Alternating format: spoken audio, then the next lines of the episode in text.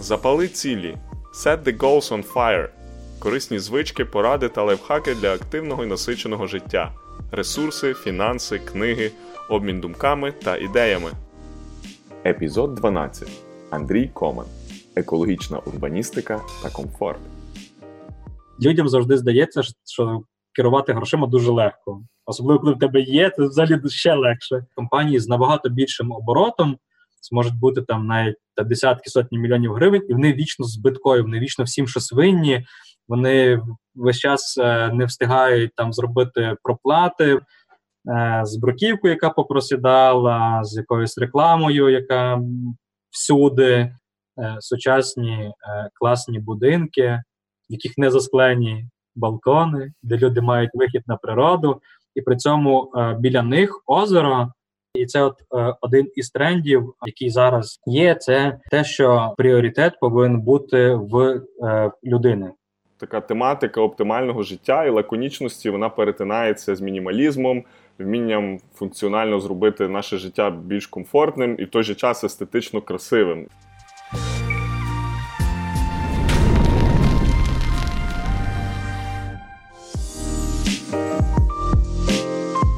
Привіт, народ! З вами епізод Запали цілі Set the Goals on Fire. І я драйвовий натхненник і ідейник цього руху Роман Кошовський. Якщо подобається наше шоу, не забувайте, будь ласка, ставити лайки, вподобайки, підписуйтесь, е, дзвоніть з дзвіночки і поширюйте його серед своїх друзів і знайомих. Також не забувайте про подкаст, де ви можете в зручній формі всі епізоди наші прослухати. Я розумію, не завжди зручно дивитись відео, сам слухаю багато аудіокниг і інших шоу в такому форматі. Тому вибирайте, що вам зручно, і долучайтесь до нашої е, дружньої команди і банди підписників. От е, Зараз ми повернемося до теми сьогоднішнього відео, а саме е, до такої цікавої тематики, як е, урбанізм і взагалі е, здорові відносини між людьми і простором довкола них. І е, сьогодні в нас е, дуже цікавий гість Андрій Коман. Андрій архітектор і урбаніст-практик. Він співзасновник UCG Urban Consulting Group, а також людина, яка допомагає в принципі змінювати міста на краще, зокрема Івано-Франківськ. Також Андрій, чоловік моєї хорошої подруги Галі. Галинко, тобі теж привіт. Він прогресивний молодий батько. І я думаю, сьогодні буде дуже е, так інформативно різні теми і аспекти зачепити від архітектури до бізнесу і фінансів. Тому, Андрію, привіт! Як там справи Франківську? Е, привіт, Романе, всім привіт. Е, дякую за запрошення взяти участь е, у твоїй чудовій передачі. Це для мене дуже велика честь. Я дуже радий, що ти мене запросив. Надіюсь, наш випуск буде дійсно цікавим. У Франківську вийшло сонечко нарешті, тому що у нас ну, мінлива погода, трошки дощ, трошки сонце. Зараз сонце і якийсь такий настрій, навіть піднесений, бажання щось робити. Чудово, якраз такий продуктивний настрій на вихідних, е, так як ми раніше згадали, е, десь наздогнати те, що забувається і викидається з життя протягом насичених буднів. От сьогодні ми трошки виділимо часу для того, щоб донести людям нову користь. Тому дякую, що ти погодився, і сьогодні ми будемо думаю мати продуктивну розмову. Е, як на мене, загалом така тематика оптимального життя і лаконічності вона перетинається з мінімалізмом, вмінням функціонально зробити наше життя більш комфортним і в той же час естетично красивим. І в мене десь оці всі ідеї перетинаються частково з тим, що ти робиш. Я слідкую частково за твоєю діяльністю, і це насправді цікаво. І думаю, от про ці всі перетини функціонального, красивого і лаконічного ми сьогодні поговоримо. Тому давай перейдемо до запитань. Значить, перше запитання, Андрію. Е, з більшістю гостей е, я починаю зі схожого запитання. Треба розуміти от нашу мотивацію, що тебе спонукало, зокрема, е, відчути в собі тягу до архітектури, з чого ти починав, як ти охарактеризуєш свій шлях? Um, ну, Архітектура мені подобалася, напевне, відколи я себе пам'ятаю. Тобто, правда, в різний час різні частини архітектури, тому що вона дуже загальне поняття, там починаючи від містобудування, закінчуючи е, дизайном інтер'єру. Е, Але мене воно ну, воно весь час не приваблювало. Е, І потім воно якось почало рости, ця, ця, ця любов до архітектури, і я поступив е, на акторний факультет Франківську «Нафтигаз». Е, Після цього е, я мав можливість попрацювати 4 роки в Німеччині в архітектурному бюро. Е, І в 2014 році, е, якраз після революції, е, в мене змінився трошки мій світогляд, напевно, як і багатьох інших людей. І я повернувся у Франківськ і продовжив вже займатися тут цією справою уже самостійно. Зрозуміло. А як ти вважаєш, е, цей досвід е, за кордоном, особливо в Німеччині, вплинув на твої е, погляди до того, що ти потім почав використовувати в своїй роботі в Україні? Частина мого життя в Німеччині взагалі дуже сильно вплинула на мене, тому що я там був в період з 20 до 24 років. І це якраз момент, коли мені здається, от формується вже така доросла свідомість людини, коли з підлітка е, ти стаєш дорослим чоловіком. Е, І ось цей момент якраз в мене був в Німеччині. Я його прожив там, я його прожив самостійно. Е, Тобто я вже сам себе забезпечував, я я розумів, що, що таке відповідальність. Е, Це перше. А друге, е, ну, та система, яка є в Німеччині, і культура, вона теж е, на мені відобразилася і продовжує навіть зараз впливати на моє життя. Тому дуже дуже часто е, ті речі, які в нас в Україні вважаються нормальними, е, вони мене продовжують е, десь муляти. І я розумію, що це так ненормально. Ось тому воно воно великий відбиток дало ну, на мені взагалі якось ну, як на особистості. А в плані е, знань, то я можу сказати, що е, навіть уже за ну, враховуючи ту кількість часу, скільки я знаходжуся в Україні, той багаж знань, який я там отримав, він все одно ще продовжує випереджати більшість тих речей, які тут е, залишаються, які тут робляться. Тобто запас міцності ще залишається, тобто ще можна показувати якийсь результат. Це добре для мене, і мені, як чесно, сумно ну, ну, за за нас, як за державу, чи як за, за, за громаду, що ми настільки сильно продовжуємо відставати. Є таке, але для того якраз є такі люди, як ти, щоб цю прогресивну думку доносити і пояснювати, чому воно класно і чому воно, зокрема, лаконічно, не в кольорах вирви око і намалюй мене всіма фломастерами, які тільки наявні. Тобто, одне з моїх попередніх інтерв'ю було з Марією Федоровою. Ми говорили про мінімалізм більше такий особистий в житті, і там частково про.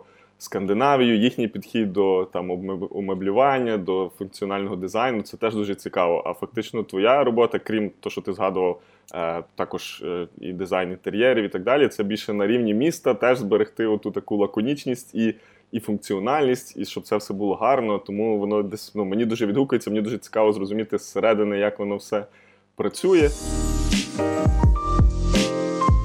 Наступне моє запитання якраз було пов'язане з тим, що. Е, як і коли прийшло розуміння, що треба робити таку власну справу? Е, думаю, ти мав достатньо досвіду роботи в інших агенціях. Що тебе спонукало, скажімо, започаткувати, плюс знайти людей, які будуть з тобою партнерами, е, фактично, власне, архітект-бюро. І от як ваша робота щоденно загалом виглядає? Я знаю, що частина проєктів це точно співпраця з державою, з містом. Може, прокоментуєш, тобто, як дійшов до власна справа, плюс якісь буденні роботи, і наскільки непросто чи просто втілювати проекти, які реально людям покращують життя в межах міста. А, Так. Ем, ну, як я казав, що е, архітектура мене цікавила завжди, але в різний час це були е, рі, е, різні складові архітектури. Е, я починав як е, архітектор, е, який займається об'ємною архітектурою. Це те, що в нас в людей уяві чим займається архітектор, будує будинки, так проектує, проектує будинки, точніше.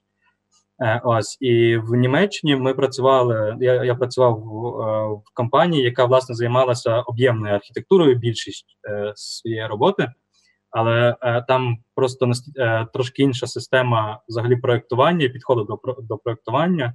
Тому що архітектор, коли починає будувати будинок, проектувати будинок, точніше, він е, розробляє е, все починаючи від там генплану, мікрорайону, там якогось або кварталу, будинок, і потім закінчує дизайном інтер'єру. е, і дизайн, і закінчу там дизайном дверної ручки, умовно кажучи.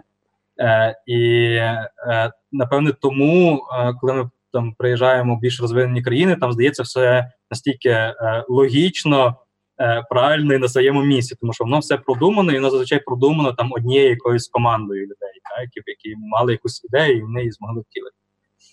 Е, І, власне, працюючи там, я зрозумів, що е, ну, об'єм Артура мені подобається, але е, те, що стосується інфраструктури, воно мені подобається десь ще більше, і воно має набагато більший вплив на взагалі на наше середовище. Так? Тому що якщо ми спроектувати будинок, там буде жити декілька сотень людей. Якщо зробити інтер'єр дуже класний, то його буде бачити декілька людей взагалі. А вулицею міською користується декілька сотень людей, е, декілька сотень тисяч людей щодня. Тобто вони там е, їздять, вони там живуть, вони там ходять, е, і вони у людей формуються якісь їхні взагалі звички, це впливає на їхнє життя, це впливає на те, з ким вони спілкуються і дружать, де вони відпочивають і п'ють каву, чи вони її не мають де пити, де вони знайомляться і формують сім'ю і так далі. Це насправді е, дуже круто, якщо над цим ну, взагалі про це подумати, такий, е, що можна робити вплив на такі великі речі. І мені дуже сумно, що е, вплив на такі великі речі нас роблять робляться людьми, які ну, не можуть його зробити якісно. І власне тому з'явилося бажання зайнятися е, е, урбаністикою більше, навіть ніж архітектурою і містобудуванням, дизайном вуличного середовища.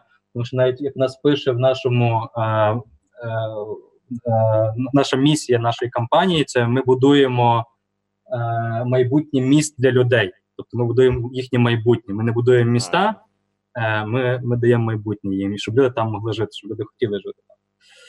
Ось і так я дійшов до того, що потрібно займатися, е, скажімо так, містобудівною складовою архітектури, а не об'ємною.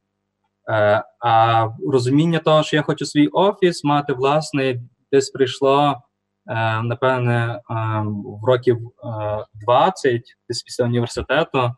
Е, я мав ціль, що до 30 років я відкрию свою власну компанію. Ось. Ем, Після цього в мене був власне досвід роботи в в Німеччині. Е, І одна із причин, тому що насправді це було комплекс, е, ком, комплексні е, багато багато е, причин, які попливали на на моє рішення. Це рішення було комплексним. Е, повернутися в Україну, тому що я там ну, фактично 4 роки жив, працював. У мене була офіційна робоча віза, я працював в архітектурній компанії і так далі. Е, і е, це багатьох людей дивує, чому чому люди повертаються за кордону. І е, одна із цих причин це теж була в тому, що в Німеччині, наприклад, я бачив, що там дуже висока конкуренція. Там дуже важко взагалі рости навіть всередині компанії, створювати свою власну артурну компанію ну, фактично неможливо принаймні, там, якщо ти не не маєш е, потужного старту, не маєш німецької потужної освіти, там знайомств і так далі. Ось і е, в Україні мені вдалося це почати це це зробити. Починав я з, з активізму, е, тому що я е, власне після революції повернувся. У мене була досить довга відпустка, і я ще продовжував працювати в Німеччині, е, але скористався довгою від, декілька місячною відпусткою і повернувся е, у Франківськ відпочити. Е, І якраз тоді був такий момент, коли е, дуже багато людей дуже активно включилися в різні процеси, які відбуваються в державі, в місті і так далі. Я теж в ці процеси включився. І коли вже моя відпустка підходила до кінця, я зрозумів, що я вже не хочу повертатися. У мене купа справ тут є, які треба вирішувати. Ось, і ми, е, ну, Я повідомив своє керівництво на фірмі. Ми з ними е, дуже гарно розійшлися, залишились друзями. Навіть е, коли я кожен раз, коли я приїжджаю в Штутгарт е, до своїх друзів, то я зустрічаюся з своїм шефом. Ми ходимо на вечерю. Гарний приклад, як правильно розійтись, при тому зберегти хороші відносини. Це клас, це стратегічно дуже правильно. Люди деколи йдуть навіть в Україні з якихось місць і не думають, що кругообіг людей і всього в природі. Ти не знаєш, хто буде з часом твоїм керівником або з ким ти будеш укладати якийсь договір про щось інше в майбутньому. Тому правильно вміти гарно розійтись, так. Ось і ну так, тобто я просто пояснив, що в мене є ем, зараз в житті інший пріоритет, я хочу ним займатися, і шеф е, дуже дуже адекватно до цього поставився і зрозумів. І ем, це був активізм для спочатку. Я просто ем, намагався максимально доносити ту інформацію, яка в мене була до людей, які могли приймати рішення. Тому що в мене тої інформації було надзвичайно багато. Навіть е, зараз є ще запас е, інформації, який я ще можу використати. А тоді вона просто фонтанила з мене. Mm-hmm. І плюс 4 роки проживання в Німеччині, як казав, е, в мене е, ну, в мене було трошки інше уявлення про те, як відбувається процес. Я думав, що е, все трошки більш справедливіше, що е, на керівних посадах трошки більше професійних людей і так далі. Я намагався з ними спілкуватися, їм вносити це все. Е, І так воно якось плавно переросло е, в підприємницьку діяльність, тому що в якийсь момент мені стало, ну якщо ти такий розумний, візьми і зроби. Mm-hmm. Ось, ну я взяв і зробив там свій перший проект, по який там це була е, організація дорожнього руху, просто змінити на, на одній з вулиць.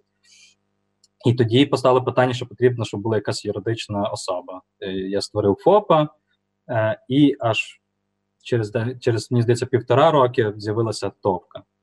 Ось і е, насправді е, ось пері, е, створення ФОПа це досить простий процес, а от перехід з ФОПа на ТОВ це, це напевно, найскладніший процес підприємницькій діяльності. А як от вже враховуючи от весь пройдений шлях і достатньо досвіду вже з державними органами, як загалом якась співпраця з ними зазвичай виглядає? Це якісь тендери, на які ви подаєтесь, чи це якісь довгострокові домовленості на певні проекти? Ну тобто, умовно. Приходить е, Івано-Франківська, якась міська рада, каже: от є така вулиця, в нас на неї такий бюджет, хто нам зробить найкраще, і ви змагаєтесь, чи навпаки, якісь йдуть ідеї знизу, громадські проекти, ви на них подаєтесь, як це виглядає? Ну, я розумію, може по-різному, але хоч якийсь короткий кейс розкажи.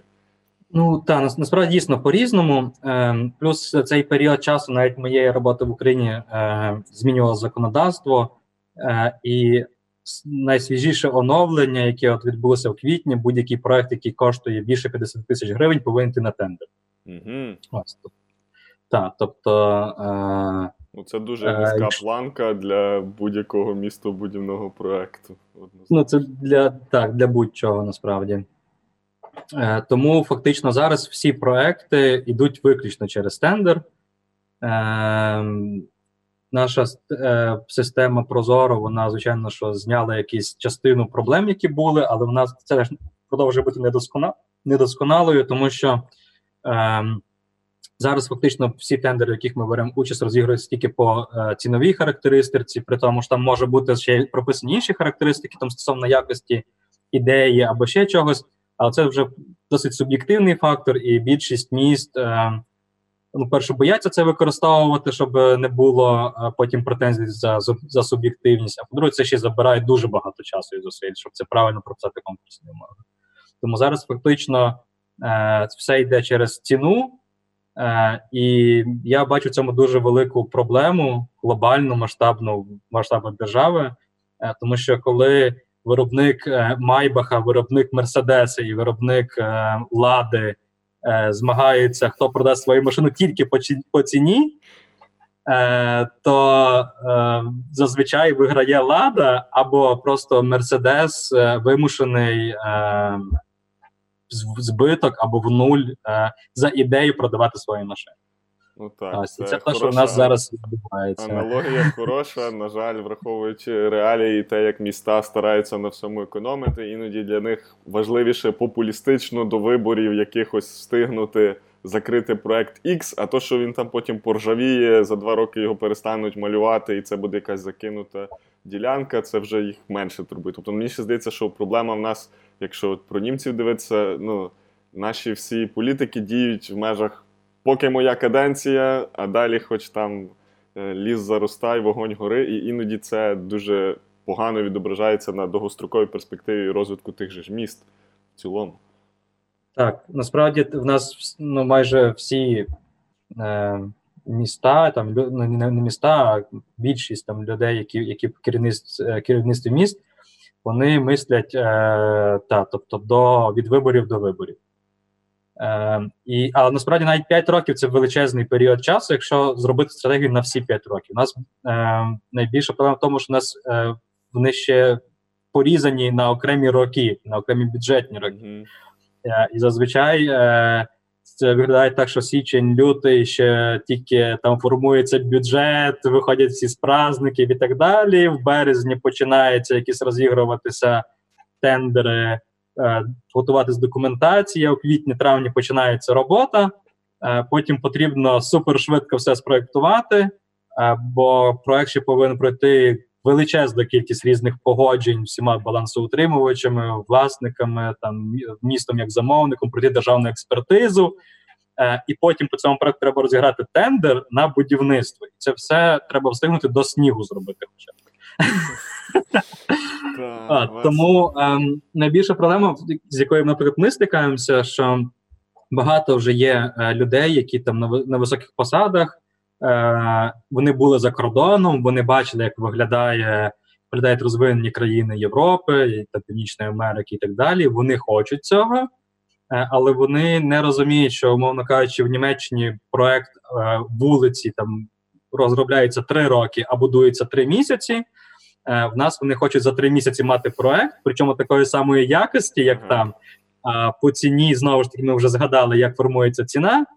От, е, але от, щоб воно виглядало як, як там. І це, ну, це трошки дисонанс. І мені здається, що в цій ситуації е, досягати якихось е, дійсно високих результатів дуже важко. Тобто я розумію, що можливо є якісь е, там і в наших проектах, і в будь-кого, хто займається якоюсь такою діяльністю в Україні, дуже багато е, якихось недопрацювань або речей, які б вони самі хотіли змінити. Але щоб е, ну, якщо вникнути в те, як це відбувається, то тоді ну, реально це це, це більше які- виглядає на якісь там звитяги і досяг, ну, е, такі героїчні, ніж, ніж на ніж на роботу. Зрозуміло. Ну, доводиться працювати в тих реаліях, які в нас є. І тому десь йдуть на компроміси, так як ти кажеш, в якості, в якості матеріалів, в нюансах, щоб понизити цей бюджет, але в цілому мати, ну, заробити собі репутацію як е, компанії, яка з такими справами працює. Тобто, десь треба, напевно, так як ти кажеш, іноді е, наперед думати, щоб вибудувати е, хорошу, скажімо, думку про себе, закінчивши проекти, навіть які не дуже прибуткові для вас, як для бюро архітектурного. Е, Гаразд. Е, Непроста, звісно, тема, як завжди, робота з е, державними установами це дуже така повільна махіна, яку треба розганяти. Але я думаю, з правильним підходом і тим, як ти згадав, що вже люди бували в Європі, як мінімум бачили це, як мінімум потрошечки майндсет міняється, вже не сидять такі махрові дядьки з Радянського Союзу, а іноді трохи молодші. Не все ідеально, але може з часом ми порухаємося. Я плавно з цього перейду до наступної теми, яка доволі болить в багатьох містах. Е, Загалом у Львові і в інших містах е, слово урбаніст набрало давно вже такого негативного підтексту. Е, Часто це бувають якісь недолугі рішення, хаотична забудова, якісь неправильно спроектовані майданчики. І відбувається свого роду поляризація суспільства, де одні кажуть: дякую, супер, ви вирішили мою проблему. Там в мене є тепер велодоріжка тощо. А інша частина страждає. Наприклад, нюанси з виділеними смугами для транспорту, е, не завжди якийсь хороший зі смаком вибраний проект. Тут, коли проекти змагаються, те про що ми говорили, виграє якийсь проект, але об'єктивно, чому він переміг, чи він найкращий функціонально, рідко ставиться це під питання. І от е, різні реставрації об'єктів або нові конструкції, іноді на це дивишся, здається, якийсь такий плоский трафарет скопіювали з одного, вставили на друге. У Львові це ще додати сухий фонтан куди-небудь, незалежно, чи це він там пасує чи ні. Просто класна технологія, запхаємо ще його туди. І це дуже сумно, що створюється таке поняття, що ну, десь тут всюди приплітають урбанізм і до архітектури, і до реставрації. Ну, тобто воно крутиться як buzzword. І от е, на твою думку, чи є якийсь потенціал в таких більш прогресивних людей з хорошою візією посприяти такому розвитку українських міст і змінити цю репутацію на краще? Що ти думаєш про цю проблему? Ем, цікава, до речі, проблема. Ем, я дійсно починаю помічати, ем, що е, слово урбаніст частіше частіше використовується з якимось негативним окрасом. Е, ну, Це десь так само, як слово активіст теж вже починає використовуватись е, частіше там негативно. Правда? І це насправді дуже погано, тому що ці слова це слова, які означають хороші речі і хороших людей. Е, чому так відбувається? Е, ну, У мене є така цікава думка. Е, Мені здається, що. Е, це пов'язане знову ж таки з тим, що е, урбаністи чи там чи активісти вони знаходяться просто в медійному полі. Е, Тому що більшість чиновників, я не говорю за всіх, але велика велика їхня частина е, має на меті одну єдину ціль зробити так, щоб про нього всі забули.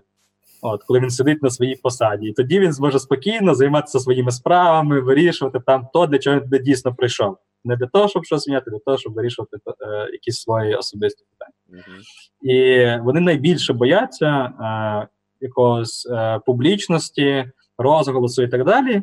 Е, І е, якраз е, урбаністи і активісти, е, вони ну, урбаністи як частинка активістів, які займаються міським середовищем, е, вони якраз цю тему весь час підбивають, підбурюють і так далі. І мені дуже дивно, чому в людей не викликає е, якогось внутрішнього спротиву та е, непрофесійність е, людей, які займають конкретні е, посади в себе на міста, е, на місцях. Е, а от ті, хто це висвітлює і піднімає це питання, тому що ну ми всі напевне можемо погодити, що наші, наша інфраструктура в містах недосконала. Вона багато де навіть дійсно погана, особливо хто часто буває за кордоном бачить, наскільки наскільки сильно ми відстаємо. Е, І це проблема е, системна, тобто це проблема там керівників, всіх, там, які які займали свої посади раніше, і навіть тих, які зараз знаходяться і там не роблять нічого, чи роблять щось неправильно. Ось, Але е, винні чомусь урбаністи. Завжди нас на заході кажуть, хто винен невістка. І аналогічно. І люди деколи не шукають оцього root cause, справжньої причини. А от що плаває десь зверху, що вони бачать в медіа, на то вони кидають свій е, негатив як варіант. Так, тобто це просто звинувачують того, хто каже правду. Ну, Людина виходить і каже, це погано, треба щось робити. І всі на нього починають наїжджати. Ось. Е, І от мені це дивно е, насправді. Е, Те, що бувають якісь е, не дуже вдалі е, рішення, Ем, це знову ж таки абсолютно логічно. Чому? Е, тому що е, люди, які безпосередньо за це відповідають, цим не займаються. Е, більше того, вони зазвичай ще заважають робити правильно. Цим займаються люди, які на ентузіазмі намагаються щось змінити, тобто в них абсолютно відсутні повноваження. Дуже часто вони ще навіть ну, не мають профільної освіти. От одних це більше як якесь захоплення. Вони просто е, е, ретранслюють ті речі, які базові в світі, і ті принципи, по яких живе весь світ. Ось е, і звичайно, що коли ти.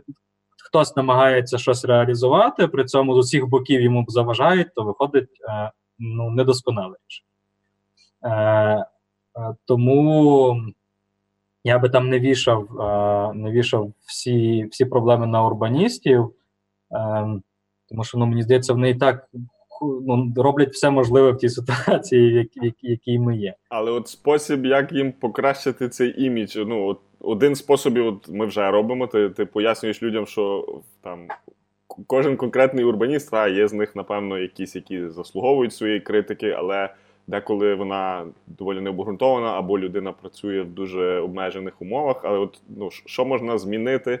Доносити людям функцію урбаністів, що там не вони приймають кінцеві рішення, як можна у цей імідж, чи може якось більше виносити якісь ідеї на публічні е, слухання, бо часто це куплені слухання, де приходить там 15 своїх людей, кажуть, так, супер, нам тут, будь ласка, фіолетову страшну огорожу, бо це буде класно, бо це оплатив ФОП мого дядька, він все покрив. Ну, тобто, всі, всі ці схеми, може якось більше це, що англійською називається transparency, прозорість якихось прийняття рішень може допомогти. Що можна, як можна урбаністів вивести на рівень помічники розвитку міста, а не ті, кого ми будемо ненавидіти? Е, найкраще працює е, якісний приклад. Тобто, е, якщо є якісний приклад, який можна показати, е, то він, в принципі, перебиває дуже багато різної критики, суб'єктивних думок, е, чиїхось там здогадок і так далі. Ось. Е, е, Що стосується, наприклад, громадських слухань, е, залученості громадськості і так далі, в цьому є сенс на початкових етапах проектування, коли потрібно зібрати інформацію, по максимуму зібрати інформацію, тому що люди, які там живуть, чи які користуються якоюсь конкретною вулицею, ще чимось, вони можуть розказати якісь такі речі, які не, очевидні і непомітні, там з якихось їхніх е, з їхнього стилю життя, наприклад. Е, Але е, має бути в кожному проєкті момент, коли е, участь громадськості закінчується і починається проєктування. Тому що я думаю, що будь-яка людина, е, яка би прийшла не знаю на операцію до лікаря, хотіла би, щоб е, операцію проводив лікар професійно, а не просто зібрав з вулиці колегії з 10 людей, які кожен буде підказувати, як йому Так. це робити. Люденьки, порадьте по-українськи, це правда. Ось тому е, повинен бути баланс. Е, То, що стосується відкритості, е, звичайно, мені здається, що величезна кількість критики, е, яка е, сипеться ну, і на і на урбаністів, і на міські адміністрації під час реалізації якогось проекту, е, в першу чергу пов'язана з тим, що люди просто не знають, що відбувається. Е, Якщо би їм е, ну, розказати, показати е, і провести медіа кампанію до того, як почати щось робити, е, то ну, я думаю, дуже багато проблем відпало би в принципі. Ось, але це знову ж таки це потрібно працювати, це потрібно займатися цим, е, потрібно інвестувати свій час, потрібно витрачати дуже багато енергії і зусиль. А ми повертаємося до того, що більшість чиновників вони в принципі не мають такого бажання, е, і тому ця доля інформування падає дуже часто на е, власне тих, хто там займається проектуванням або будівництвом, або на урбаністів, або на ще когось. Ну і далі вже ми бачимо, до чого, до чого це призводить, тому що вони завжди в самовинні. Зрозуміло, дякую. Ну, така обґрунтована точка зору. Зрозуміло, що в кожного буде свій досвід, і так як ми вже говорили, в будь-якій сфері, в будь-якому виді діяльності є люди, які беруть і роблять, є ті, які багато філософствують і критикують, але самі за душою не мають достатньо показових проєктів, щоб сказати, от чому я авторитетний. Ну, тобто, дуже гарний посил про те, що найкраще працює практика і приклад. Е, Тут я повністю з тобою погоджуюсь, і це нас підштовхує до наступного запитання, яке мені було цікаво е, сьогодні озвучити. Я знаю, що в соцмережах, як і вашого бюро, так і в принципі твоїх особистих Інстаграм, Фейсбук, час від часу ти виставляєш приклади цікавих таких функціональних е, і архітектурних рішень в різних містах, в яких ти буваєш. І от е, можливо, ти можеш поділитися кількома прикладами, що ти бачиш як трендове, і таке, що може бути працювати і в нас в Україні. Можливо, є кілька прикладів, на що звернути увагу для тих, хто не буде бачити їх, ти можеш е, візуально описати для тих, хто буде слухати наш подкаст. А хто буде бачити, це якраз буде накладатись і текст на картинку. Тому, якщо можеш, поділись якимись прикладами, будь ласка. Окей. Ем, зараз я включу екран. Е, це е, перша фотографія, це не проект. Е, це фотографія франківської вулички, невеликої в історичному середовищі. Як вона виглядала до того, як ми за неї взялись. Абсолютно типова вуличка в якогось західноукраїнського міста з бруківкою, яка попросідала, з якоюсь рекламою, яка всюди, машини займають більшу частину простору і так далі. Е, якісь є вузенькі тротуари, на яких там пройти фактично ну, неможливо або дуже важко і так далі. Е, ось е, так ця вулиця виглядає зараз. Е, Цікаво. Ну, вона принаймні виглядає як е, типова вуличка вже не, не десь в Україні, а десь, е, ну там, можливо, Чехії е, чи Польщі, ще не е, Німеччини, але вже, е, але, але вже десь посередині.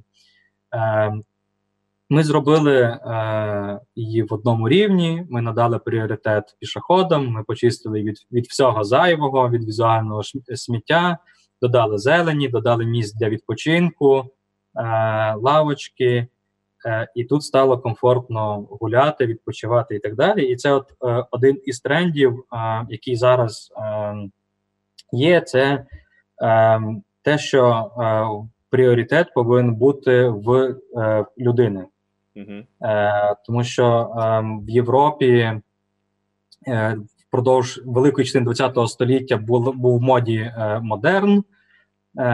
І, і ну, там, або модернізм, як ну, залежить від країни, він називається, і е, ті е, принципи, які були там, вони були якраз про те, що має бути велике міст, міста мають розвиватися, має взятися транспорт, будуть багаторівневі якісь розв'язки, mm-hmm. великі високі е, будинки, навколо них буде великі простори і так далі. Там місто сад, там Ле Курбіз'є це будував. Ну тобто багато архітекторів, які цим займалися. Е, звідти десь пішла ця радянська архітектура мікрорайонна, до якої ми звикли, е, але десь ем, в там 70-х, 80-х роках ХХ століття е, країни Європи зрозуміли, що цей шлях він неправильний, не йде в нікуди, і вони зробили розворот на 180 градусів. І вони зрозуміли, що пріоритетом в місті має бути людина, міський простір має бути спроектований так, щоб людині було зручно там перебувати, ніхто не дивиться на місто з висоти пташиного польоту, ніхто не дивиться, бо бо, моде, е, бо мікрорайони вони дуже красиво виглядають з, зверху, з літака. Mm-hmm, але не, не дуже гарно виглядають, коли там гуляєш. Ось і е, пішов розворот на людину. І почалася е, боротьба за те, щоб міський простір належав людям і використовувався людьми. Е, тобто не пішла боротьба проти автомобілів чи там проти власників автомобілів, чи проти когось, а пішла боротьба за за людину. Е, Ось це справді дуже важливо зрозуміти. Цей приклад, якраз який я показую, це один із таких прикладів, е, як вулиця стала комфортною людей. Сюди продовжують е, заїжджати е, автомобілі, е, які підвозять, наприклад, товари, там якісь ну виконують якісь логістичні функції. Сюди тут навіть е, мешканці теж мають право е, під'їхати і залишити її. Є місця там між деревами, де, де може можна поставити машину, але тепер вона тут виглядає е, як щось таке е, ну неприродне для так, цієї як, як тимчасовий гість, я якраз хотів сказати, бо так виглядає, що так. ну насправді простір більше пішохідний. Він звільнився від зайвого. Е, такого нагромадження і вивіски, і так далі. Все більш таке уніфіковане природне, немає цього е, веселки кольорів, тому гарний приклад. Так. Ось, е, дійсно, е, як як тимчасовий гість, це дуже е, дуже гарна характеристика, тому що е, е, ми ну, ми в своїх проєктах не намагаємося там зробити чиєсь життя гіршим, а чиєсь кращим. Ми просто ми намагаємося розподілити простір рівномірно для всіх, і ми розуміємо, що там одна, дві чи там п'ять машин, які тут знаходяться, вони е, тут тимчасові гості, і вони повинні мати невеличку частину е, цієї вулиці, бо до цих пір для них була призначена найбільша частина вулиці. Є інший приклад. Це вже не наші проекти, це просто приклади з різних країн, uh-huh. де теж ви бачите, бачите, що досить широка вулиця, велика відстань між будинками. Е, при цьому е, залишено для руху транспорту тільки дві смуги в кожному напрямку.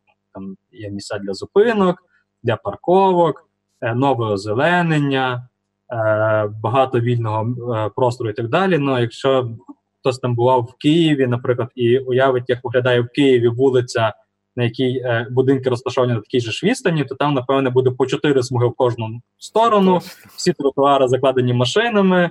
Е, там ще якісь літніки і так далі, і лишається там якийсь один метр проходу між оцим всім сміттям, по якому треба ходити.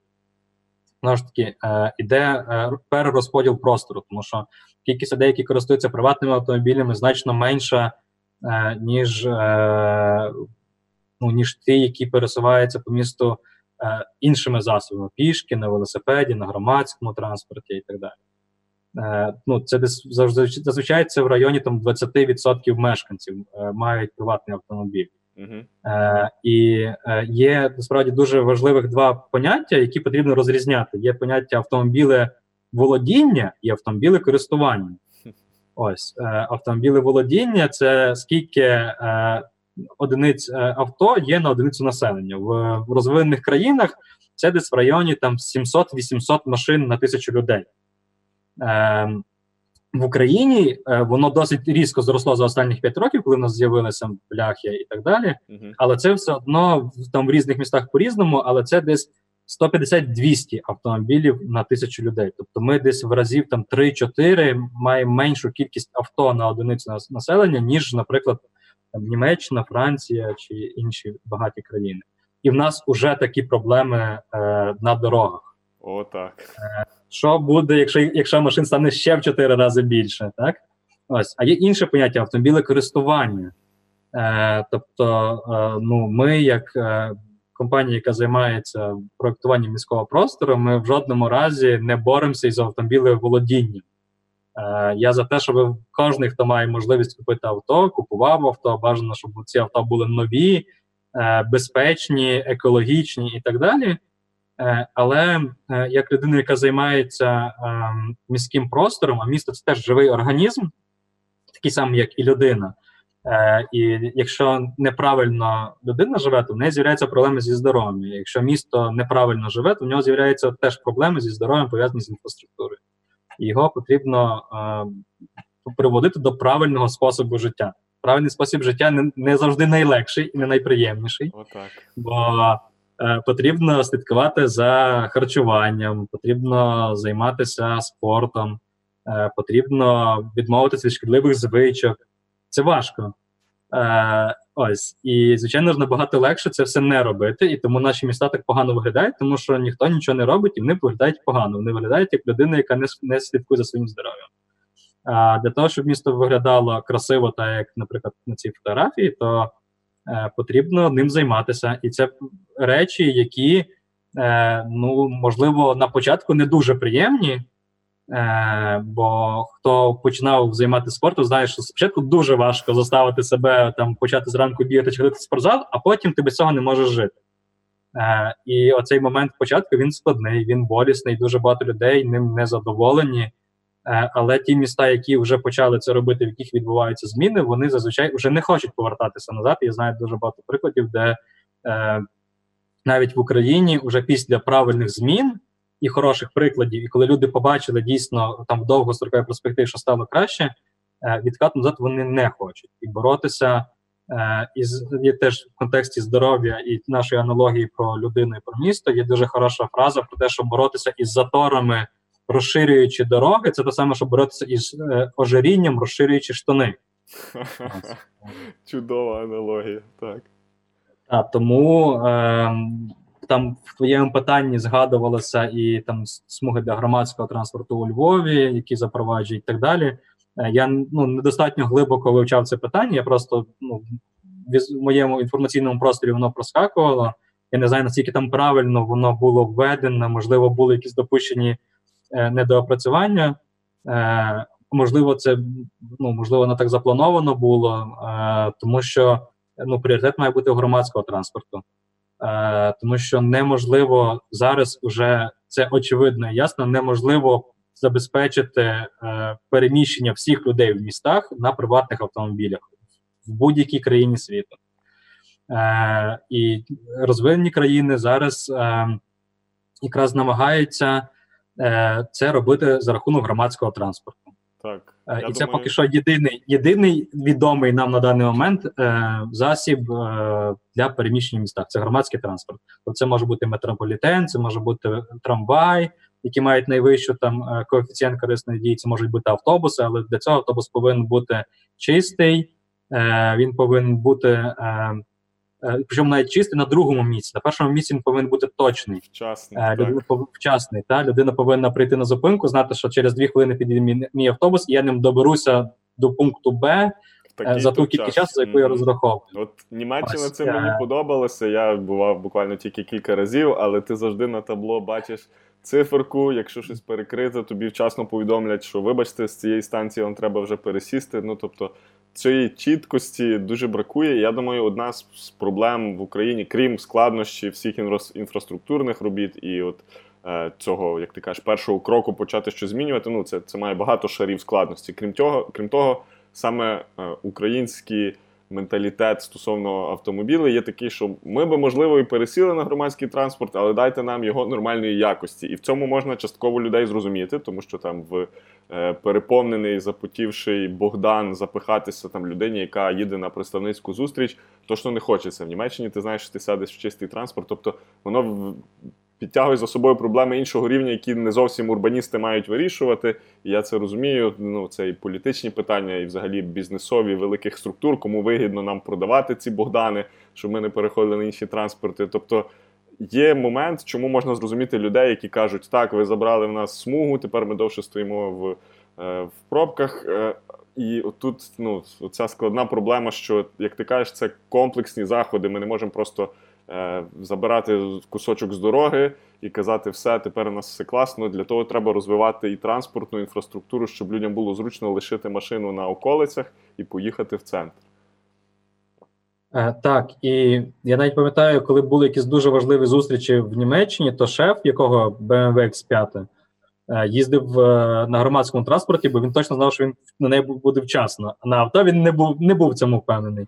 Гарний Е. Тому, звичайно, що е, має бути е, чистий якісний автобус, і він має їхати по графіку. Тобто, якщо з чистими автобусами в нас вже в Україні ситуація стає кращою, у Львові насправді, е, якщо порівняти з іншими містами, рухомий склад, ну напевне, один з найкращих, якщо не найкращий.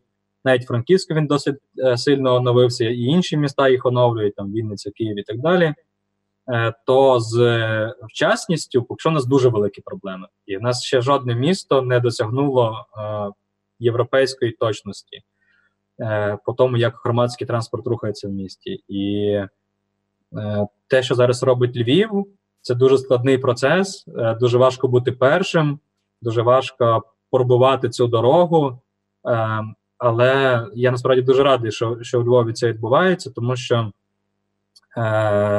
це правильний напрямок, і вони і, ну, і бере, ви берете цей удар на себе. Всім іншим буде набагато простіше йти ззаду вже і наздоганяти, і робити про- краще вже. Також про електронний квиток. Там тендер ведеться чуть не з 2014 року. Інші міста, такі як Вінниця, то що вже давно впровадили. Є одна з думок, що можливо до кінця 2020 року у нас буде хоч якась там демо-версія, або як кажуть, MVP, пілотний проект.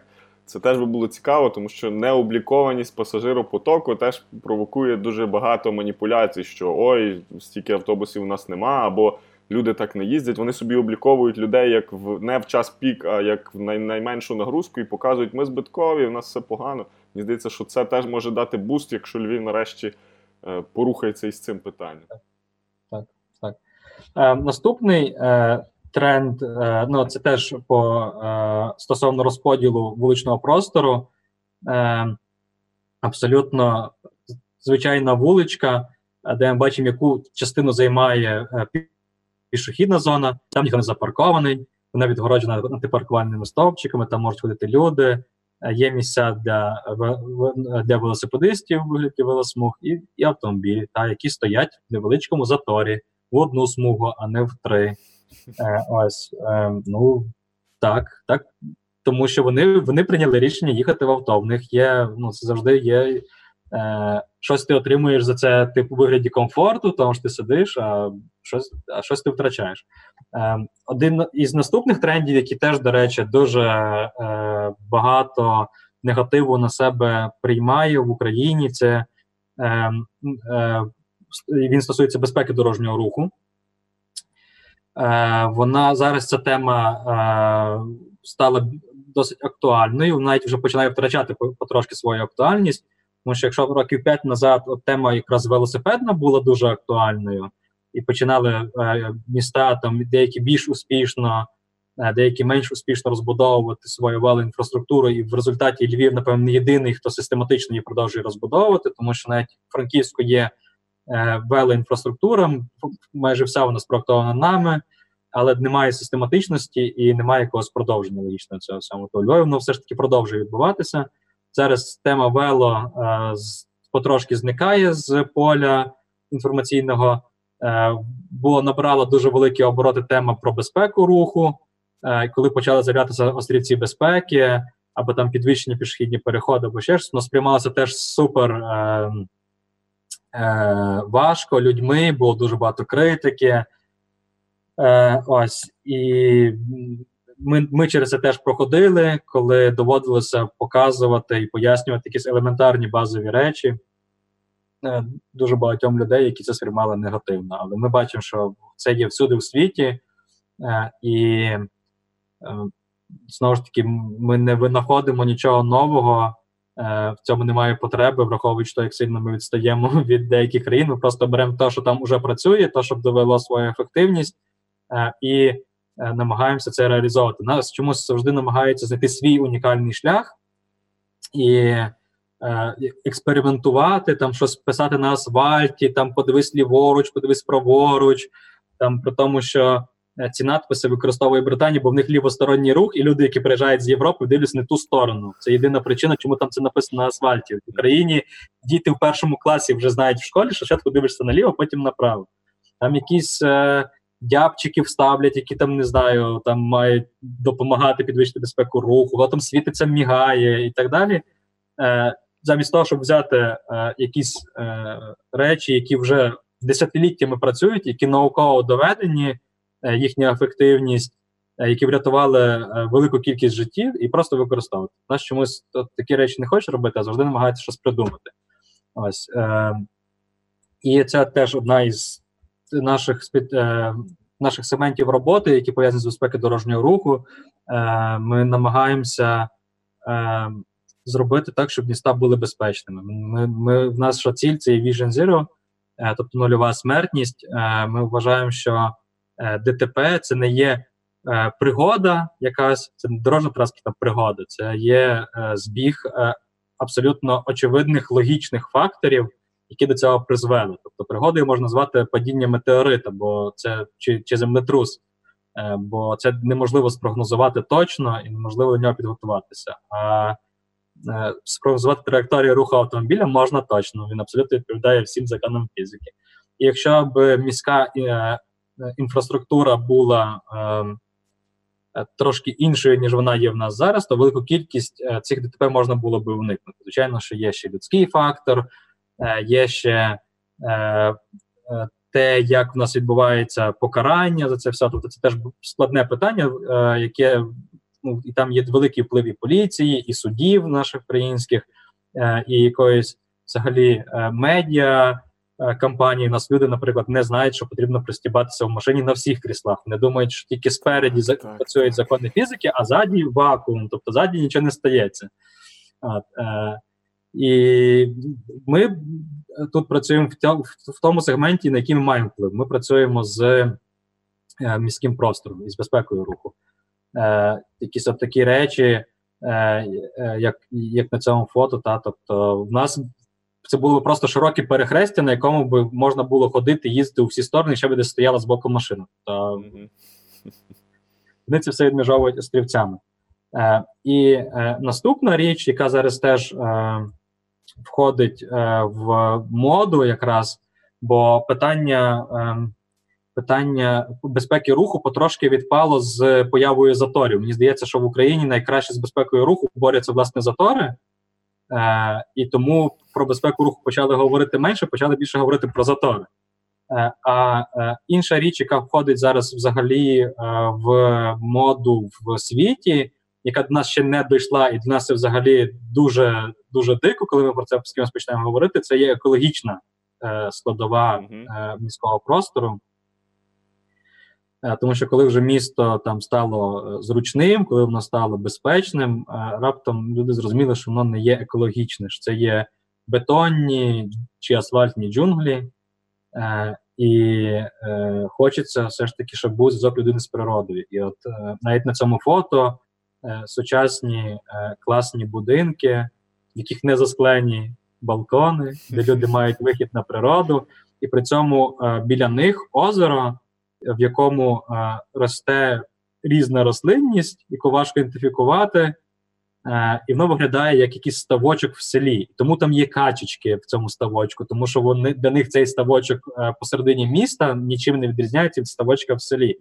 І гарно то... видно, що воно не є все так вилизано, причесано ідеально, і щоб збоку ще поставили три будки з пивом, горішками і прокат снарядження, спорядження для катання по воді. А так природньо посеред міста. Дуже Воно виглядає, так якби ці будинки просто взяли на якісь галявині біля ставочку, збудували і більше нічого там не робили.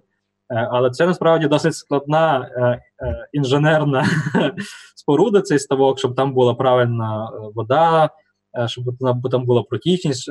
І так само велика увага приділяється дощовій воді. Наші міста систематично, як тільки сильний дощ починають топитися, і наші всі місцеві новини після кожного великого дощу розказують, як наше місто перетворилося на Венецію. так. Ось це якраз пов'язано з тим, що все забудовується, все забруковується, немає відкритої землі, дощова каналізація не справляється, і, і, і виходять якісь такі речі.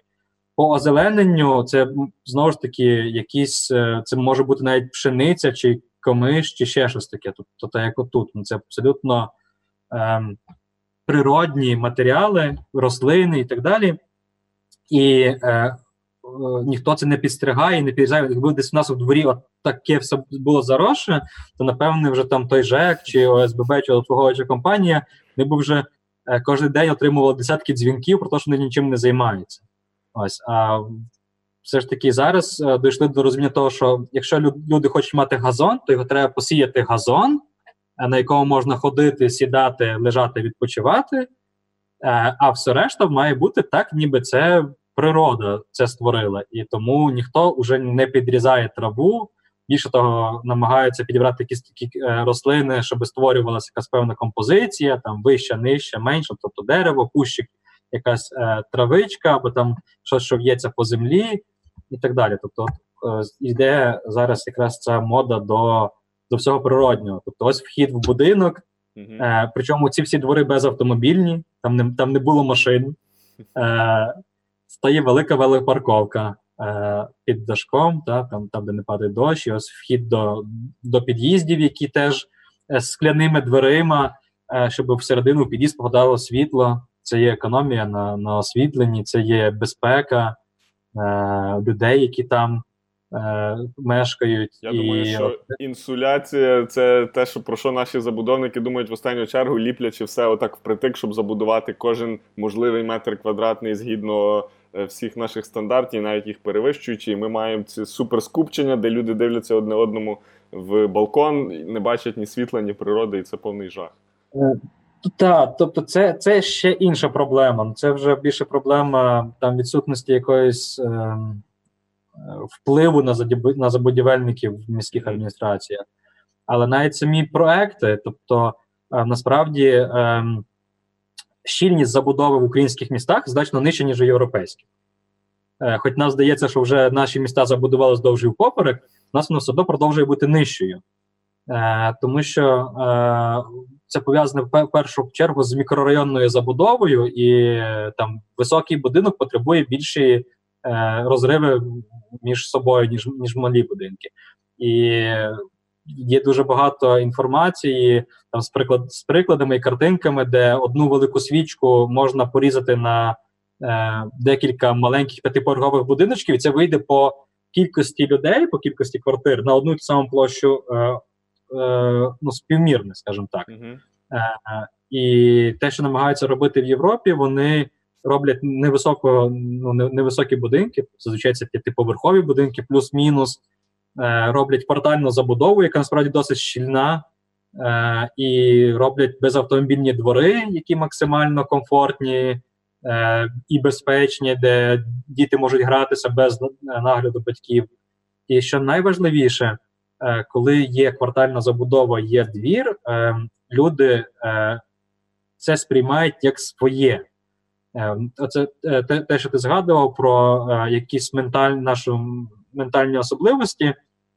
Наші нас дуже часто в людей е, моє закінчується з вхідними дверима в квартиру. Тобто може бути крута квартира з крутим євроремонтом, крута машина, але при цьому людина абсолютно без проблем буде їхати в запісяному ліфті і до своєї крутої машини за 20 тисяч доларів там чи за 30, там Так, для кого яка машина вважається крутою, буде йти по дошці, яка стоїть на двох цеглинках в болоті. От і він буде переходити, його це не буде ніяк турбувати. Це буде нормально. Ось е, а в розвинених країнах лю, людей їхня зона комфорту е, значно більша. Вона, як мінімум, це от в межі е, їхнього кварталу, де вони проживають. Вона може бути навіть е, ще більшою, включати туди вулицю, яка веде до школи, чи до магазину, чи ще щось. І от якраз такі е, квартали закриті, де немає автомобілів, е, де є ну, максимально все екологічне природні, вони вигляд, людині виглядають як як своє, як рідне. Гарно, дуже цікавий варіант стосовно і природних матеріалів, і про переходу на взагалі такий е, підхід бути в сусідстві з тим, що дає природа, а не брати і все обрізати під ідеальні куточки, переходи. Ну, гарний такий. Незвичний, напевно, для України тренд, але сподіваюся, що з часом ми до нього дійдемо е, такими своїми невеличкими кроками. Однозначно, е, дуже інформативно і є про що задуматися. І сподіваюся, якщо нас будуть дивитися якісь люди причетні до містобудування і до урбаністичних нахилів, беріть приклад з того, що показав Андрій. Е, дуже цінно. Дякую.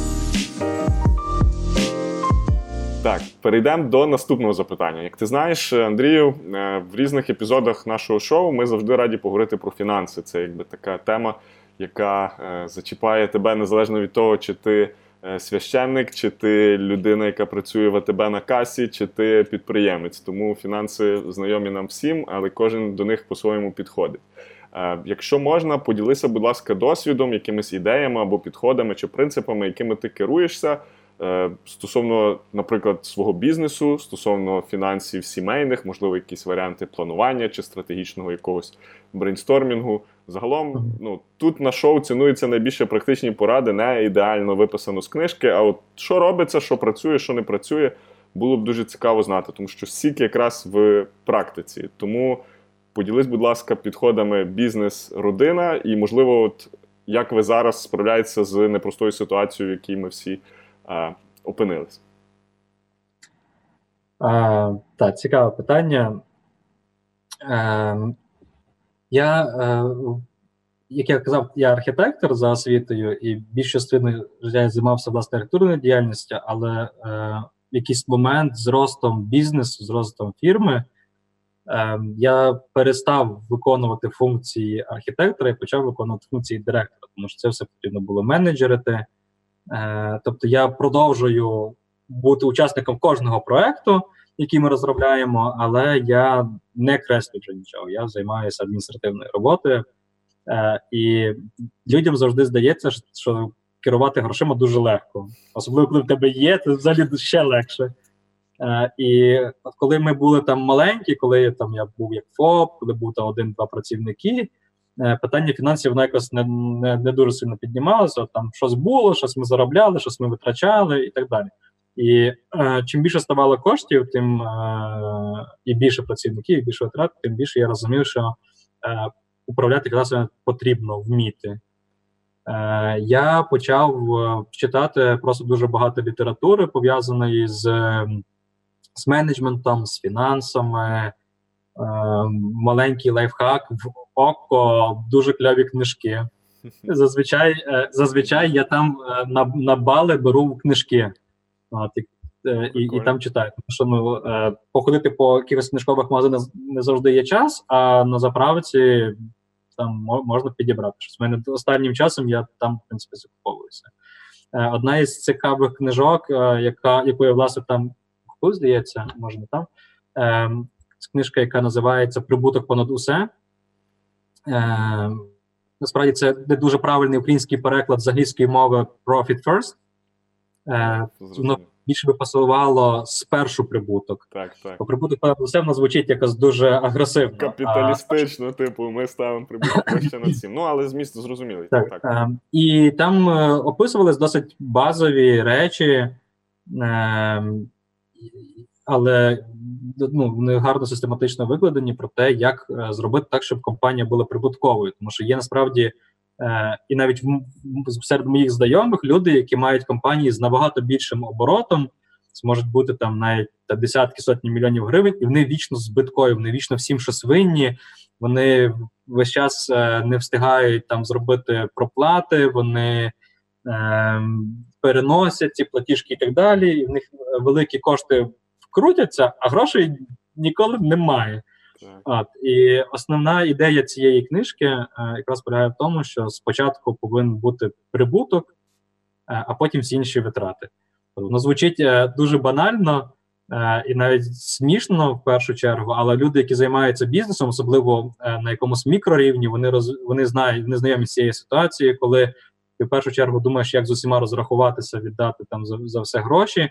Е, потім тобі хочеться рости, ти їх продовжуєш інвестувати в свій бізнес, е, і і ти не встигаєш звідти нічого забирати. Тобто ти просто заробив, вставив ще, ще, ще, ти ростеш, ростеш, ростеш, а грошей немає. І там такі досить прості поради про те, як е, як залишати собі частинку цього прибутку. Дуже ну тобто вони рекомендують брати прибуток, а на ті гроші, залишилися, намагатися вижити. І є хороша аналогія з зубною пастою, що коли у тебе повний тюбік, ти завжди мастиш на суші. То коли в тебе закінчується, ти ще в тиждень часу по одній горошинці чистиш зуби. Е, так само з грошима. Тобто, якщо їх стане менше е, в обороті, це просто простимулює людину знайти якісь інші рішення е, для того, щоб знову вони там з'явилися. А коли є гроші, вони тебе не стимулюються. Ось це така досить ну, досить цікава книжка. Нам багато що змінило в моєму е, ставленні до до фінансів. Е, а я почав е, на ну, особисто е, е, контролювати свої фінанси в 20 років, якраз коли я поїхав в Німеччину. Тому що це була держава з іншою валютою, і я не розумів там це дорого чи дешево, тому що є речі, які для нас там дешеві, а є речі, які для нас там дорогі. Тобто приїзд в громадському транспорті, до речі, про який ми сьогодні говорили, там дорогий. Тобто, коли ти платиш 3-4 там євро за поїздку на автобусі, потім переводиш ці гривні і розумієш, що в Франківську можна в принципі зробити такий хороший круг на таксі е, по місту, е, то стає страшно. Та? І е, я просто для того, щоб е, якось контролювати. Е, свої витрати, почав їх записувати. Просто скільки я потратив грошей, щоб я розумів, чи я доживу до кінця місяця, бо я ну я не знав, наприклад, uh-huh. чи мені вистачить тих е, коштів, які я тоді отримував як е, студентську стипендію, щоб дожити до кінця місяця. Я це записував і дивився на. На тенденції, як вони в мене швидко зникають. Правильно. А потім це все почало еволюціонувати в якусь таку е, внутрішню сімейну бухгалтерію, яка в принципі залишила до цих пір я продовжую записувати е, свої доходи і витрати, е, і мені це навіть дуже подобається. І е, я її більш ще більше вдосконалив. Тобто і, і, і я це якось до цього саме еволюційно дійшов, а такі поради я потім бачив дуже в багатьох книжках, які пов'язані з керуванням фінансів, про те, що потрібно.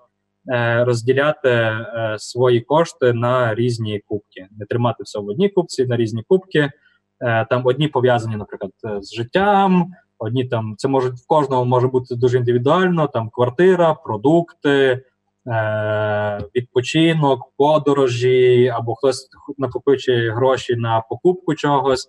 І коли з'являються кошти, їх потрібно в цій пропорції розділити. Е, Ця пропорція, звичайно, що вона завжди трошки змінюється, бо все впливає і так далі. Але е, це правило повинно собі ну потрібно собі мати, і тоді грошей буде вистачати на все. Тобто їх буде вистачати на те, е, е, на якісь ну, базові речі, типу харчу, житла, харчів і так далі. Їх буде вистачати на відпочинок, подорожі і на ще щось інше, і їх буде вистачати на те, щоб їх е, складати на якусь велику покупку чи на інвестування і так далі. І мені здається, що тут, е, вибач, що перебуваю, теж е, гарно накладається оцей підхід е, profit first в значенні заплати собі першому. Ми всі дуже схиляємося на те, що от, там не заплатимо комуналку, відключать там воду, світло, газ.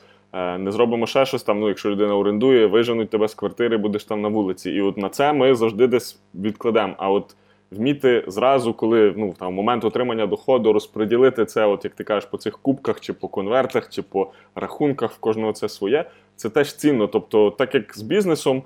Розподіли те, що ти вважаєш, ти можеш розподілити, а решту там живи, витрачай на інші категорії. І це розумно, бо ти, а, як ти кажеш, ти можеш балансувати в один період, якщо там люди збирають, наприклад, на авто чи на житло, в ту кубку складати пропорційно більше, бо це така велика покупка, але там і не забувати про подорожі чи там на навчання дитини, майбутнє тощо. Тому це теж ну, гарний підхід. Так, і е, ці всі книжки вони зазвичай навіть рекомендують, як ти кажеш, дійсно писати прямо на конвертах, це красиво робити, чи відкривати рахунки в банках е, бажано там, хто в собі не впевнений, так щоб туди не можна було звідти знімати, тільки ставити і так. далі. Е, В мене воно все знаходиться на одному рахунку. Тобто я е, в мене немає потреби ну, створювати 10 банківських рахунків, наприклад. Е, тому що ну, я можу якось себе контролювати і не використовувати гроші там умовно з іншої купки. Тобто я розумію, в мене Фінансово відповідальний. Якщо ти з 20 років це робиш, це правильно. Я теж почав свої, скажімо, ведення фінансів там на межі між 20 і 21, таке більш свідоме. І з роками воно теж еволюціонує, але ти маєш якісь принципи, і ти розумієш, навіть якщо ти відкриваєш там якісь великі кредит ліміти по картках, це може бути твій як додатковий.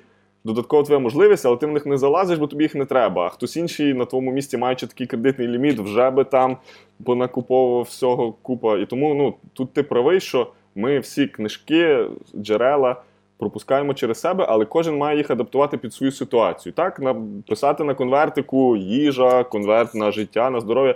Комусь це єдиний підхід, бо вони взагалі нічого іншого в житті не пробували. А коли ти вже пропустив через себе, ти можеш цей концепт по-своєму накласти на свої реалії. І ти це гарно робиш. Так, так. І тут, власне, е, це я абсолютно згідний. Є люди з різним характером, і комусь потрібно фізично себе обмежити від цих коштів, щоб не мати до нього доступу. Е, Ось. А хтось, хто може це контролювати, до нього ці поради можуть видаватися ну, дурноватими. Тому я і кажу, що є варіант не писати це все на конвертах, якщо, якщо ти можеш себе контролювати. А про, е, про період карантину. Угу. Ем, ну, е, так, це дійсно важкий період для бізнесу, для, е, для всіх компаній. Е, ми е, прийняли вольове рішення проконсультувавшись з нашою командою, що ми нікого не будемо скорочувати, ми нікого не будемо відправляти в неоплачувані відпустки, як дуже часто це відбувається. Але ми всім зменшили зарплату на цей, на цей період е, до якоїсь базової, е, за, за яку можна е, ну, забезпечити ба- базові речі для проживання, тобто там житло, харчування, якісь можливо медикаменти. Ось. Так, Я думаю, що це не простий вибір, але він правильний в значенні бізнесу, щоб бізнес вижив на плаву. Треба іноді робити такі рішення. Якщо люди з вами лояльні і вони розуміють, що це мине, не буде так завжди, то це теж будує таку лояльність, що ви їх там не кинули, не звільнили, і з іншого боку, що могли їм дали. Це ну це складний баланс. Тут нема простих рішень. Хтось реально мусив зразу врізати штат, особливо великі компанії, бо по-іншому вони не виживуть. А цей підхід доволі такий балансуючий, я би сказав.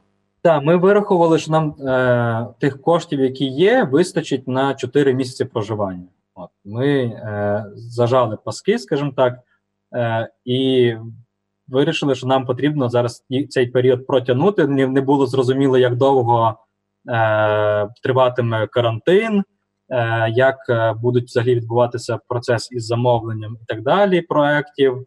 Е, ну, свою роботу ми досить легко перебудували. Ми розвезли всіх по домах з комп'ютерами і перейшли повністю на спілкування онлайн. Мгм. Ем, ось і ем, зараз, уже от після послаблення карантину, е, починає трошки оживати економіка, починають з'являтися замовлення, з'являтися проекти, і ми їх ми вже працюємо по них.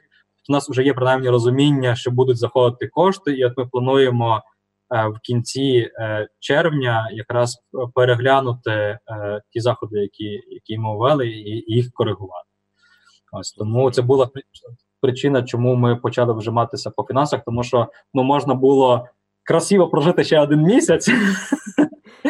Спалити І на цьому- мости. На цьому, так, і, і на цьому ми би просто напевне збанкрутували як компанія. Це ну, дуже такий е, практичний, я би сказав, кейс, приклад, тому що навіть в особистих фінансах, зокрема там і в своїх порадах, і в порадах інших фахівців, ми завжди говоримо, коли ми заходимо в якусь кризу, ми бачимо, що вона вже неминуча, так як тут було з карантином. В особистих фінансах теж добре сісти і сказати, окей, на чому я стою, які в мене кошти в банках, в золоті, е, під матрацом. Ну тобто, який мій особистий капітал, пул, з якого я можу витягти щось, щоб прожити енну кількість місяців. Це, скажімо, для людей, які, наприклад, не мають свого бізнесу, а працюють на когось і їх можуть звільнити. Ще щось це треба теж закладати в ризики і розуміти, на чому я стою. От ви як компанія теж не жили, а в нас все нормально, давайте будемо платити всім як завжди. А ви подивились на, наперед, оцінили свій ресурс, скільки вам вистачить коштів, що може бути в гіршому випадку. І ну, напевно, рішення непопулярне і складне, але ви його прийняли, і поки це точно допомогло зберегти бізнес на плаву. Гарний кейс. Дякую за ділення. І переходимо до нашого наступного запитання. Це свого роду така боротьба комфорту, екології, практичності. Е, Ти згадував, що, наприклад, велотренд потрохи затихає через те, що е, наші е, пробки затори стають більш важливими. Але в цілому для таких місць, як Львів, де інфраструктура вело не ідеальна, але потрохи щось та й робиться, все-таки буває оцей батл між велолюбителями і автолюбителями. І от є такі міста, особливо в Європі, і навіть цілі країни, які в них, мені здається, як вже генетично закладено, що вони людей в містах пересаджують на велотранспорт, і це тренд, і це класно. А автомобіль це так для вихідних днів поїхати десь на природу тощо. І от е, в Україні ситуація важча, бо з одного боку ми ніби хочемо перейняти цей досвід і людей пересадити на громадський транспорт на вело е, інфраструктуру, але е, люди скаржаться, велодоріжок нема, транспорт ніякий, там брудний, краще на своєму авто довше, але я там чистий, сухий, з кондиціонером і так далі. Але якщо всі будуть в автівках, про що ми говорили, автомобіли володіння і користування, якщо всі почнуть їздити на тому, чим вони володіють, місто буде щораз більше, е, скажімо, ставати в е, незрозумілих е, чергах і корках. І отут е, складний баланс. Я, наприклад, для себе розглядаю, в мене зараз немає у Львові велосипеду. Я думаю про те, що може з часом би на нього пересісти, бо багато де я би добирався швидше, ніж громадським транспортом, е, і іноді швидше точно, ніж автомобілем. Але з іншого боку, мене хвилює момент безпеки, тому що люди постійно ми бачимо, десь збили когось на велосипеді, на е, якихось інших мотозасобах. І от трохи з одного боку. І хочеться і колеться. Я знаю людей, які їздять постійно, вони вже такі биті люди, хтось падав, хтось е, вдало застосував е, цей е, шолом, що і дуже важливо. Тобто люди, які просто ганяють на великах без захисту, це самогубці, як на мене. І от твоя думка, що може бути краще? В принципі, напевно, вело має свої переваги, але от в наших реаліях, де водії не дивляться сильно в дзеркала і всіх збивають підряд. Де може бути той баланс, як нам не стати супер загазованою такою територією, де всі тільки на автівках, бо все решта не працює? Що ти думаєш? Така філософська ідея? Е, Таке е, велике питання. Я почну з самого дрібного в цьому питанні про шоломи. Е, якраз якщо ти е, звертав увагу в країнах, де вело- велорух популярний, там в шоломах майже ніхто не їздить. Угу. Ось шолом дуже корисний, коли ти займаєшся якимось даунхілом е, і так далі. Але в місті в шоломі не бажано їздити, Ага. тому що е, ну, він фізично тебе вбереже від падіння, але з таким самим успіхом можна ходити в шоломі, щоб не впасти. Е, шолом, і навіть є дуже багато досліджень, які е, говорять про те, що е, коли автомобіліст бачить велосипедиста в шоломі, він його сприймає як якогось там е, більш професійного, більш захищеного і е, випереджає, наприклад, з меншою дистанцією е, або жорсткіше до нього ставиться в, в потоці. Е, ось тому ну і на, і, ну, попробуй уявити, якщо би ти бачив там, наприклад, на вулиці е, дівчинку в платтячку, яке розвивається на вітру на разовому велосипеді, і хлопця на шосері в шоломі, як би ти їх об'їжджав, правда? Абсолютно, Так, абсолютно так. по-різному. Це суб'єктивне сприйняття однозначно працює. Так, це десь таке саме, як е, паркани вздовж вулиці, які е, там дуже багато людей думають, що вони підвищують безпеку руху. Вони не тільки її зменшують, бо в у водія є хібне відчуття того, що, Зупинить парка. та, що ніхто не вибіже від тунельне бачення, і він починає їхати швидше. Ось і такий самий ефект. Е, Тому е, по місту можна їздити без шоломів, в принципі, як і ходити. Е, ось е, те, що велосипед, велосипедна тема. Е, Так, є багато країн, ну, е, де, де вона дуже сильно розвивається. Є там Нідерланди, де це фактично на державному рівні прийнятий як основний засіб пересування в місті.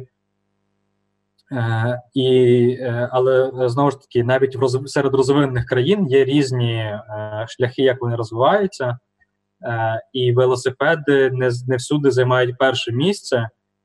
Є різні тенденції. Тобто є голландсько-датський, умовно кажучи, є, наприклад, швейцарський варіант, де е, пріоритет на громадському транспорті рейковому, тобто вони все будують від трамвая і і далі. Цей.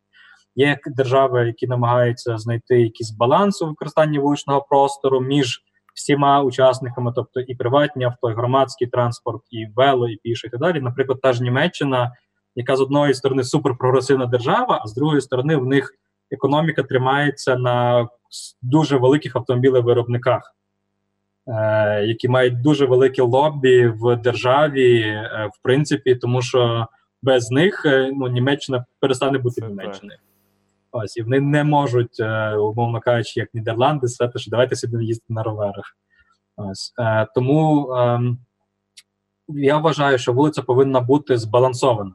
Тобто е, є таке поняття, як інтермодальність, е, коли враховані всі засоби пересування. Е, ти правда кажеш, що е, кудись можна доїхати швидше велосипедом, ніж машиною. Зазвичай поїздки до трьох кілометрів вони швидше велосипедом, ніж на авто. Е, і а, там до кілометра можливо швидше пройтись пішки, ніж той велосипед знімати, далі. Ось тому я е, ну, я вважаю, що повинен просто бути в людини е, вибір і і умови. Тобто, якщо їй потрібно сходити в магазин, то вона може зробити пішки. Якщо десь поїхати недалеко в межах району, то на велосипеді. І тут дуже важливо, щоб це було безпечно. І я згідний, що е, рухатись е, по наших по вулицях наших міст досить страшно. У нас завжди принцип такий е, в проєктуванні. Е, він дуже простий. Я кажу: от уявіть, що ваша дитина повинна по цій велодоріжці вертатися додому після додаткового занять в школі, після гуртка якогось шкільного. Якщо ви відпускаєте дитину по цій велодоріжці, значить вона правильна. От, Якщо ви її, умовно кажучи, не відпускаєте, значить вона неправильна. Є дуже велика кількість е, велосипедистів, які проти там велодоріжок в тротуарній зоні, або навіть проти велосипедних смуг на проїзній частині. Вони хочуть їздити там швидкістю 30-40 км на годину, маневрувати, вдягати шолом і так далі. Це такі, ну все ж це більше автоводії просто на на велосипеді. Ось е, і ну вони прекрасно себе почувають в тих умовах агресивних, е, які є зараз. А е, ми намагаємося створити умови так, щоб на велосипеді могла їхати дитина по вулиці, і за неї не було страшно. Це досить важко, тому що е, ти згадував про конфлікт між автомобілістами і велосипедистами. Є аналогічний конфлікт між пішоходами і велосипедистами, тому що е, і, е, був простір вулиці поділений між автомобілістами і пішоходами. І то нерівномірно поділений. А зараз туди ще запхали велосипедистів. Тобто е, вони забрали простір і в тих, і в тих, і того їх ненавидять і ті, і ті. Тобто пішоходи ненавидять автомобілістів, автомобілістів пішоходів, і вони обоє ненавидять велосипедистів. Це дуже це дуже насправді важко бути велосипедистом е, в цьому плані, та, тому що всі не люблять. Але е, ну, у нас багато працівників офісу користуються велосипедом. Я сам е, користуюсь велосип, велосипедом, досить період часу мав його. Зараз я тимчасово його не маю. Е, але е, якщо правильно спроектована вулиця і ну, і місто в цілому, то в принципі це досить нормально е, їздити на велосипеді і і безпечно. І і це навіть ну, це навіть вирішує проблеми з заторами. Це теж теж наші люди дуже часто не розуміють, що кожний, кожна людина на велосипеді це мінус мінус одна машина в заторі. Більше того, це мінус ще якась додаткова поїздка, тому що, наприклад, хто там живе десь недалеко від навчальних закладів, знає, що таке ранковий затор до школи, або хто возить дітей. Е, Ось мені здається, що більшість дітей, е, якщо їм правильно пояснити суть питання, вони між поїздкою сплячою на задньому сидінні татової чи маминої машини і ранковою покатушкою на велосипеді на свіжому повітрі, вибрали би велосипед, і вони приїжджали би на перший урок не санні, а, а бадьорі та й готові до навчання. І на в тій ж Німеччині в них е, більшість. Е, більша частина дітей добирається до школи самостійно там на велосипедах, на самокатах, на ще чомусь. Там прям такі величезні парковки біля шкіл. Це саме ось і це знову ж таки і питання і здоров'я, і питання і транс... ну, вирішення транспортних проблем в місті, і так далі. Ось. Так, згоден, що це комплексна проблема, немає єдиного рішення, але десь ти правий, що ця інтермодальність і взагалі баланс між різними варіантами пересування в місті. Ідеалі він би мав створювати такі умови, де людина робить вибір, чи сьогодні я пішки, чи сьогодні я на велосипеді, чи на транспорті, чи їду е, на автомобілі. Е, Буду сподіватися, так само, як і ти, як думаю, велика частина наших слухачів і глядачів, що з часом у нас ця ситуація буде покращуватися. Ти правий, що міста, які першими пробують цей баланс зробити, будуть стикатися з великим супротивом. Плюс є багато інших, які ми згадували, багато шарових проблем, які теж не просто вирішити, додавши, домалювавши одну смугу для е, публічного транспорту. Тому, е, скажімо, надіюся, що те все, що ми сьогодні обговорили, якимось чином потрошки буде впроваджуватись. Також я певний, що є багато цікавих ініціатив по всій Україні, і треба одне в одного вчитися, треба десь збиратися, гуртуватися і обмінюватися тими ідеями. Е, Тому за цей весь досвід дякую тобі. Зараз ми переходимо до нашої наступної рубрики. Е, В кожній нашій зустрічі з нашими слухачами і глядачами є рубрика бонуси, де або я, або мої гості, сьогодні ти, Андрій, мій гість, е, ділимося якимись е, порадами стосовно того, що можна подивитись, почитати або дізнатись в тій тематиці, в якій людина, з якою ми тут говоримо, є або фахівцем, або просто хоче людям порадити. Подивіться на оце, і ви зможете щось цікаве для себе почерпнути. Тому які сьогодні від тебе бонуси? Розказуй. Ну, Оскільки в нас е, сьогоднішня розмова у фактично з двох тем: перша це пов'язана з урбаністикою, е, а інша з якимось менеджментом, фінансами і розвитком, то в мене є два, скажімо так, е, е, дві речі, які я хочу е, порадити. Е, там за, за мною є ще частина бібліотеки, ми досить багато останнім часом читаємо. Е, Ось, але з, е, з тих книжок, які я взяв, одну я згадував, це прибуток понад усе. Е, дві інші е, досить прості. Це є принцип 80-20. Е, до речі, оце точно з, оч, з око е, книжка. Мгм. Принцип Парето, про який майже всі знають, але тут просто є досить багато е, таких життєвих власне прикладів, е, як, е, як ним користуватися і що робити. Це стосується і часу, і фінансів, е, і якихось далі. І друга книжка, яка теж дуже дуже кльова, створення інноваторів, Мгм. а, теж з око. Це вони, напевно, думають, що, вони, що ми проплатили рекламу. Product placement, так. Хто хоче Так, рекламу так. на моєму каналі, звертайтесь. З часом таку рубрику точно запровадимо. Е, Тоні Вагнер. Е, І дуже кльова книжка, тому що вона ем, описує про те, як, е, як хотіти займатися якоюсь своєю справою. Я це починаю помічати е, і серед нашого покоління, і серед молоді, що просто висока зарплата чи там хороші умови, вони вже не є основним критерієм вибору професії чи е, роботи. Мені як роботодавцю це потрібно все ж таки шукати. І зараз фактично міленіали стають нашими теоретичними ем, працівниками. І щоб розуміти, що їх цікавить, ця книжка, до речі, досить багато мені дала. Вона така, і, і вона і вона також може допомогти в спілкуванні з е, молодшим поколінням, з підлітками і так далі. Ось е, а е, це те, що стосується якогось там розвитку і так далі. А те, що стосується е, інфраструктури, е, це можливо дуже банальна порада, е, але е, я би е, порекомендував, е, кому це реально цікаво, підписатися на нашу сторінку е, в Фейсбуці. е, І в інстаграмі і слідкувати за, за, за нашим проектом, за нашими новинами. Е, Час від часу у нас навіть там з'являються вакансії стосовно роботи е, і, і так далі. Ось я не знаю, лінк, напевне, ти при, прикріпиш Так, до, так. до відео. Ми додамо лінки на всі наші рекомендації і бонуси в описі цього епізоду в коментарях, і, зокрема, на Urban Consulting е, Group, на ваш е, блог в Фейсбуці. Думаю, там точно хто захоче копнути глибше, зможе це зробити.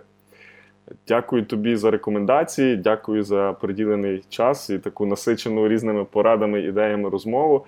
Е, Я думаю, в Франківську або у Львові ближчим часом зловимось, коли хтось з нас туди або сюди приїде. Е, Як завжди, був радий з тобою побалакати і дякую, що зміг виділити час. Дякую, що запросив. Е, Я дякую тим, хто додивиться це відео до кінця. Надіюся, воно було цікаве і корисне. І всім гарного дня. Дякую. Е, Кожен з нас живе в власному середовищі від нашої домівки до певного мікрорайону чи міста. І сьогодні ми якраз говорили про ці простори, як їх можна зробити кращими. І треба дбати про те, щоб не захламлювати цей простір різним безсмаковим мотлохом. І от якраз те, що відповідальність має бути далі, ніж двері нашої квартири, про що Андрій наголошував, є дуже влучним. Е, Не все залежить від нас. Звісно, ми живемо в країні, де є і бюрократія, і нюанси, і корупція, але кожен може починати щось маленького і робити свій невеличкий внесок, тому що такі всі рішення і оточення, які довкола нас, вони впливають і на витрати, і на повсякденні якісь е, вирішування справ, і на підхід до розуміння нас самих, в принципі, як свідомих громадян в певному комфортному середовищі. І от фінанси, мінімалізм напряму з цим корелюють, тому я буду радий вашим запитанням та відгукам в коментарях. Також можете писати мені напряму в соцмережі. Завжди радий е, послухати і почерпнути якісь нові ідеї чи запитання. Діліться цим випуском з друзями і дослідіть для себе те, як архітектори і урбаністи втілюють ідеї на практиці і стараються зробити наше життя трошки кращим. Запали цілі, set the goals on fire. Дякую вам за увагу і побачимось у прийдешніх епізодах. Па-па! У нас тут є бібліотека. Дуже гарно, я бачу, бачу. Деколи можу Ага. відповісти просто дуже коротко. І це, типу, це- є відповідь. Тобто, якщо ти хочеш, ти можеш її розкручувати, але більше я вже там не скажу.